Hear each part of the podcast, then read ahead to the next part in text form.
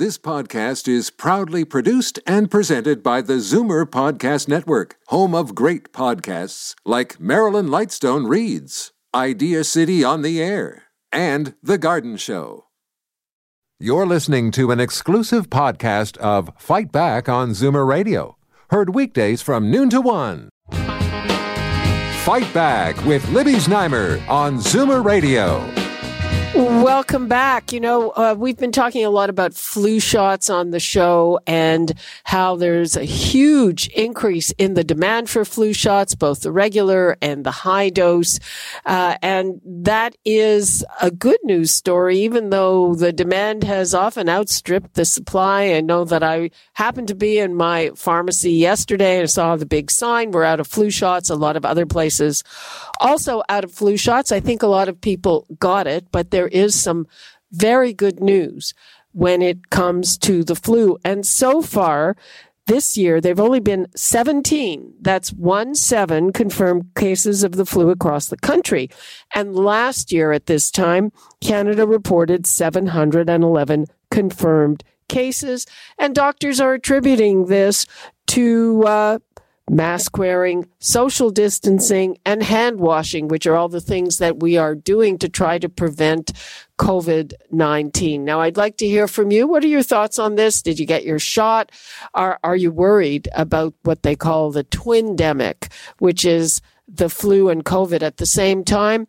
416 360 0740, toll free 1 866 740 4740. And now we are going to talk to Dr. Gerald Evans, chair of the Division of Infectious Diseases at Queen's University. Hi, Dr. Evans. Good afternoon, Libby. Well, uh, so what's your reaction to this news about this, uh, I would say, infinitesimal number of regular flu cases?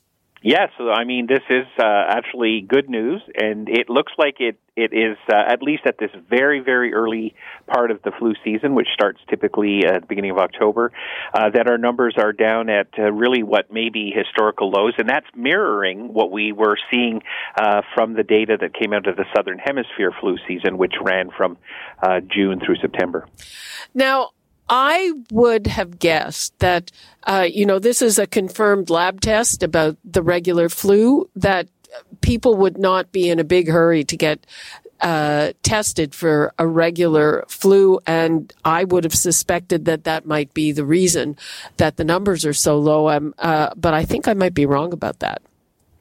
Well, uh, we uh, usually start around this time of year uh, doing flu testing, and we have uh, a, a, sort of sentinel surveillance system that exists within Canada with certain physicians who uh, will uh, do tests on patients presenting in their practices so that we can kind of get a view of what's happening with flu uh, uh during the flu season. So uh, this is based on um, you know uh, a number of tests that are done for people who are presenting to these sentinel physician offices with uh, symptoms that mirror or look like influenza. So uh, I have no reason to believe that the numbers are small at the moment. And yes, there's no question that our system of testing is being challenged because we're doing so many COVID testing um, uh, things that they they basically are impacting a little bit on how the labs can do influenza. But the system is pretty rigorous. It's been running for a lot of years, and so I think right now those those figures are at least reasonably accurate. I mean, there are also fewer people presenting at physicians' offices, right? Uh, there's no question about it uh, that you know office visits to primary care docs is are down, uh, but the, again with the surveillance system that we have in place, uh, uh, which also, by the way, can include uh, emergency departments and other things where people are coming in for for care, is giving us a, a, reasonable number. It's it's certainly something to be concerned about, but at the moment, it certainly looks like uh, we're seeing a lot less flu than we saw in previous years. Mm-hmm. I mean, I know, uh, or I keep uh, hearing occasionally from people who uh, go to get tested for COVID. They've got some symptoms. It's kind of not COVID, and they assume that it's the flu. Right, and so one of the things that we are doing in some jurisdictions, certainly at my hospital uh, here in Kingston, uh, who provides some regional laboratory support to other hospitals is we're doing what's called a multiplex test. So when someone comes in um, with uh, symptoms that are typical of either, either COVID or influenza, we can take one sample and test for a number of viruses. We can test for SARS-CoV-2, the cause of COVID, as well as influenza A and B, and for another virus which is called respiratory syncytial virus or RSV. And that's really going to help us still stay on track to make sure that if you don't have COVID, maybe we'll be able to detect what it is that you actually have. And and is that uh, the strain for the year, the A and B? Yes, uh, the influenza A and B test that we use for just pick up whether the, uh, those either one of those uh, strains of influenza are present. Uh, it will detect all influenza A and all influenza B, other than extremely unusual ones which are not really relevant. So these would be ones, uh, for instance, that are causing avian influenza, which periodically pop up uh, around the world. And what is your advice to people? Just keep keep up with the hand washing and all of that. Yeah, I don't think there's any question that that I I really do believe that the impact of reducing flu that we saw massively in the southern hemisphere was due to COVID nineteen uh, precautions that we're taking the hand washing, the masking, uh, the maintaining physical distancing. All of those things are going to reduce the likelihood of transmission of a respiratory droplet spread infection like influenza, which also happens to be the primary mode by which COVID 19 spreads as well. Uh huh. And do you foresee these things becoming usual? I mean, I know that uh, I have totally changed my habits in terms of just touching other people on the occasions when I actually see them. Yeah, I mean, one one of the things that I think may sort of be an offshoot of this again again one of those little silver linings from this otherwise terrible black cloud of of the pandemic is that people may recognize that those types of habits that we've now learned uh, to prevent the transmission of COVID-19 do and can have an impact on other respiratory viruses. So perhaps in years to come, uh, people will continue to you know, practice some of those things, and in that sense, be able to reduce the risk that they might get um, a virus like influenza. And it's important to remember that influenza is a a serious virus. It causes uh, very bad disease. It can kill people, uh, and it affects children as well as older adults and, and adults in their normal healthy years. So we we should have a lot of respect for influenza, and anything we can do to reduce its transmission is going to be hugely beneficial. Well, yeah, we keep saying it kills about thirty five hundred people a year. In Canada? In, Ca- in, Canada, yeah, those are the estimates for sure. And so hopefully this year that number will be lower?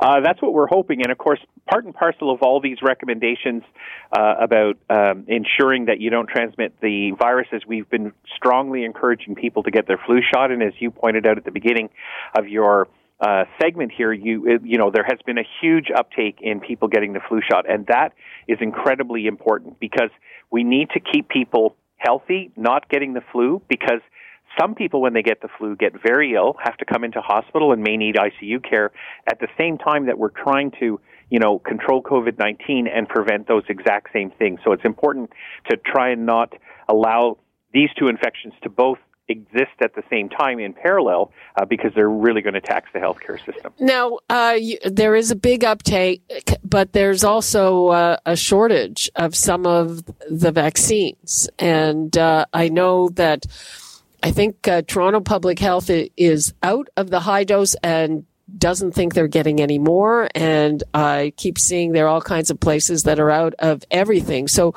uh, I don't know what's the situation in Kingston and what do you tell people who, uh, you know, can't get a shot? Well, first of all, I would suggest to people that if you're over 65 and, and you know, we know the high dose shots should be reserved for people over that age.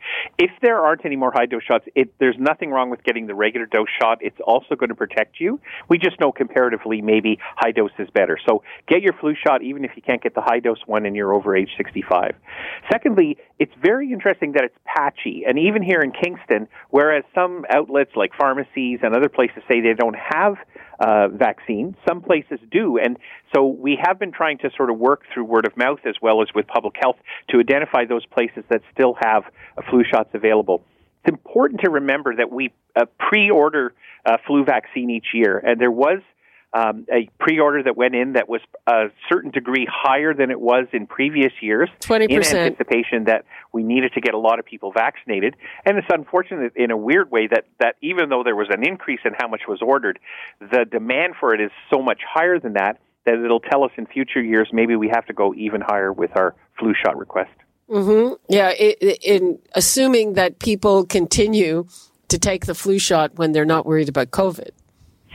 Right, and I think we're hopefully at some point going to go back to worrying a little bit more about influenza than COVID because certainly COVID has grasped the conversation for obvious reasons this year.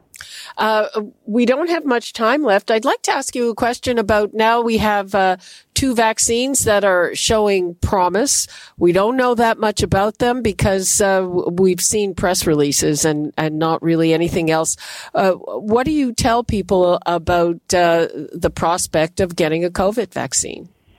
I think we're going to have uh, not just one, but probably multiple uh, vaccines against COVID 19 uh, by next year, by mid next year. And, you know, I think the strategies that have been adapted from uh, most places, including Canada, is we've got pre orders in with multiple companies who've developed both the two ones we're talking about, which are mRNA vaccines, but also with companies that are developing vaccines using other uh, platforms, uh, including adenovirus vectors and recombinant proteins. So I think the public should be reassured that early signals about all the vaccines, particularly these two, is that they're, they work and we'll probably have multiple vaccines available. The next big thing is going to be getting it out to people uh, so that it, they can be vaccinated and for people to accept that this is an important thing for them to consider. Well, yeah, the latest poll said 69% of people would take the vaccine. Uh, are you worried about delivering it? Uh, again, like we have about a minute, a minute and a half left. Uh, one of them, the Pfizer, needs to be kept at something like 70 below. The other one is easier, can be refrigerated for a while anyway in a regular fridge. Are you, are you worried about getting these millions of doses out? Uh, really, not really. and I'll say this because the you know, when we rolled out the Ebola vaccine during the West African Ebola outbreak way back in in 2012 2013, that was another vaccine that had to be kept at minus 70 for it to be effective, and we were administering it in tropical parts of Africa and we got 400,000 people uh, vaccinated with that vaccine. So it is doable, certainly here in Canada and in many, many parts of the world, even in Africa. And so uh, I really don't think that's going to be a major hurdle. And I know that there's a lot of preparation going on to make sure that we can get that vaccine out to people so that they can be vaccinated. Okay, Dr. Evans, what would you like to leave us with? Um, just lots lots of encouraging news about the fact that uh, flu is low this year. Uh, the COVID vaccine's coming, and again, if you haven't had your flu shot this year, go out and get it. It's all going to be part of our strategy to reduce influenza. Okay, thank you so much, Dr. Gerald Evans from Queen's University. Thank you, Libby. Okay, and uh, that's all the time we have for today. You're listening to an exclusive podcast of Fight Back on Zoomer Radio, heard weekdays from noon to one. You're listening to an exclusive podcast of Fight Back on Zoomer Radio, heard weekdays from noon to one. You're listening to an exclusive podcast of Fight Back on Zoomer Radio, heard weekdays from noon to one. This podcast is proudly produced and presented by the Zoomer Podcast Network, home of great podcasts like Marilyn Lightstone Reads, Idea City on the Air, and The Garden Show.